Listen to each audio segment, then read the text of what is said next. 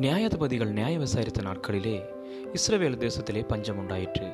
அப்பொழுது அப்பத்தின் வீடாகிய பெத்லகேமிலிருந்து எலிமலேக்கு தனது மனைவி நகோமியையும் இரு மகன்களையும் அழைத்து கொண்டு மோவாப் தேசத்திற்கு சென்று அங்கே குடியிருந்தார்கள். அந்நாட்களில் எலிமலேக்கு மறித்து போனார். பின்பு தங்கள் மகன்களுக்கு அந்த தேசத்திலேயே பெண் கொண்டார் நகோமி. அந்த இரு மருமகள்கள் மேலும் நகோமி அளவு கடந்த பாசம் வைத்திருந்தாள். சில ஆண்டுகளில் இரு மகன்களும் மரித்து போய்விட்டனர். நகோமி தனிமரமானாள். இப்பொழுது யோசிக்கிறாள். ஆண் துணையின்றி தனியாய் அந்நிய தேசத்தில் வாழ்வதை விட நம் தேசத்திற்கு செல்வதே நல்லது என்று முடிவெடுத்து புறப்படுகிறாள். தாமதமாக எடுத்த முடிவானாலும் பத்து ஆண்டுகள் எடுக்காத ஒரு நல்ல முடிவையே எடுத்திருக்கிறாள். தன் இரு மருமக்களையும் வாழ்த்தி முத்தமிட்டு அவர்களை தாய் வீட்டிற்கு அனுப்புகிறாள். ஆனால் அவர்களோ போக மாட்டோம் என்று அழுகின்றனர். மருமக்களின் இருதயத்தில் மாமி எவ்வளவா இடம் பிடித்திருக்கிறாள் பாருங்கள். மிகுந்த வற்புறுத்துதலின் பேரில் ஒருத்தி சென்றாலும் ரூத் நகோமியை விட்டு பிரியாமல் பெத்லகேம் செல்கிறாள்.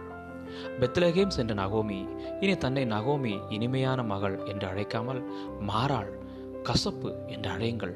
சர்வ வல்லவர் எனக்கு மிகுந்த கசப்பை கட்டளையிட்டார் என்று தனது இந்த நிலைக்கு தேவனே காரணம் என்று கூறுகிறாள்.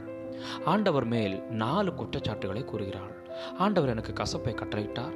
என்னை வெறுமையாய் திரும்ப பண்ணினார். என்னை சிறுமப்படுத்தினார். என்னை கிளேசப்படுத்தினார் என்று கூறினாள். ஆனால் இவற்றுக்கெல்லாம் காரணம் நகோமியே அன்றி ஆண்டவர் அல்ல பஞ்சம் என்று குடிபெயர்ந்தவர்கள் பஞ்சம் மாறினதும் திரும்பியிருக்கலாம்.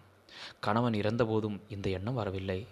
அந்த அந்நிய தேசத்தில் ஆண்டவரை அறியாத பெண்களை மகன்களுக்கு மனைவி ஆக்குகிறாள் இப்படி தன் விருப்பப்படியே அனைத்தையும் செய்தாலும் ஆண்டவரோ அவர்கள் மேல் இரக்கமுள்ளவராயிருந்தார். இப்படித்தான் இன்றும் அநேகர் தங்கள் வாழ்க்கையில் சுய சித்தத்தின்படி தவறான முடிவுகளை எடுத்துவிட்டு அதன் முடிவுகள் பாதகமாய் இருக்கும் பொழுது ஆண்டவர் என்னை சோதிக்கிறார் என்று கூறிவிடுவார்கள். அவனவன் தன் தன் சுய இச்சையினால் இழுக்கப்பட்டு சிக்குண்டு சோதிக்கப்படுகிறார் என்று வேதம் தெளிவாய் சொல்கிறது. ஆனாலும் நம் தேவன் இரக்கமுள்ளவராய் திக்கற்றவர்களுக்கும் விதவைகளுக்கும் நியாயம் செய்கிறவர். ரூத்திற்கு தன் உறவின் முறையான போவாசை திருமணம் செய்து விதவை திருமணத்தை ஆதரித்த முதல் பெண்ணாகிறாள் நகோமி. இவர்களுக்கு பிறந்த ஓபயத்தின் சந்ததியில் தான் இயேசு கிறிஸ்து பிறக்கிறார். ஆஹா என்ன ஒரு அற்புதம் பாருங்கள். மத்திய ஒன்றில் உள்ள இயேசுவின் வம்ச வரலாறு பட்டியலிலே இந்த மோவாபிய பெண் ரூத் இடம் பிடித்து விட்டாள். நகோமியின் கசப்பான வாழ்வும் மாற்றப்பட்டது. ஆம் நம் சுய விருப்பப்படி எங்கிருந்தாலும் மீண்டும் ஆண்டவரின் பாதுகாப்பு எல்லைக்குள் நாம் வரும்பொழுது நம்முடைய வாழ்வு மதுரமாகிறது. தேவன்தாமே நம்முடைய வாழ்க்கையை மாற்றுவாராக.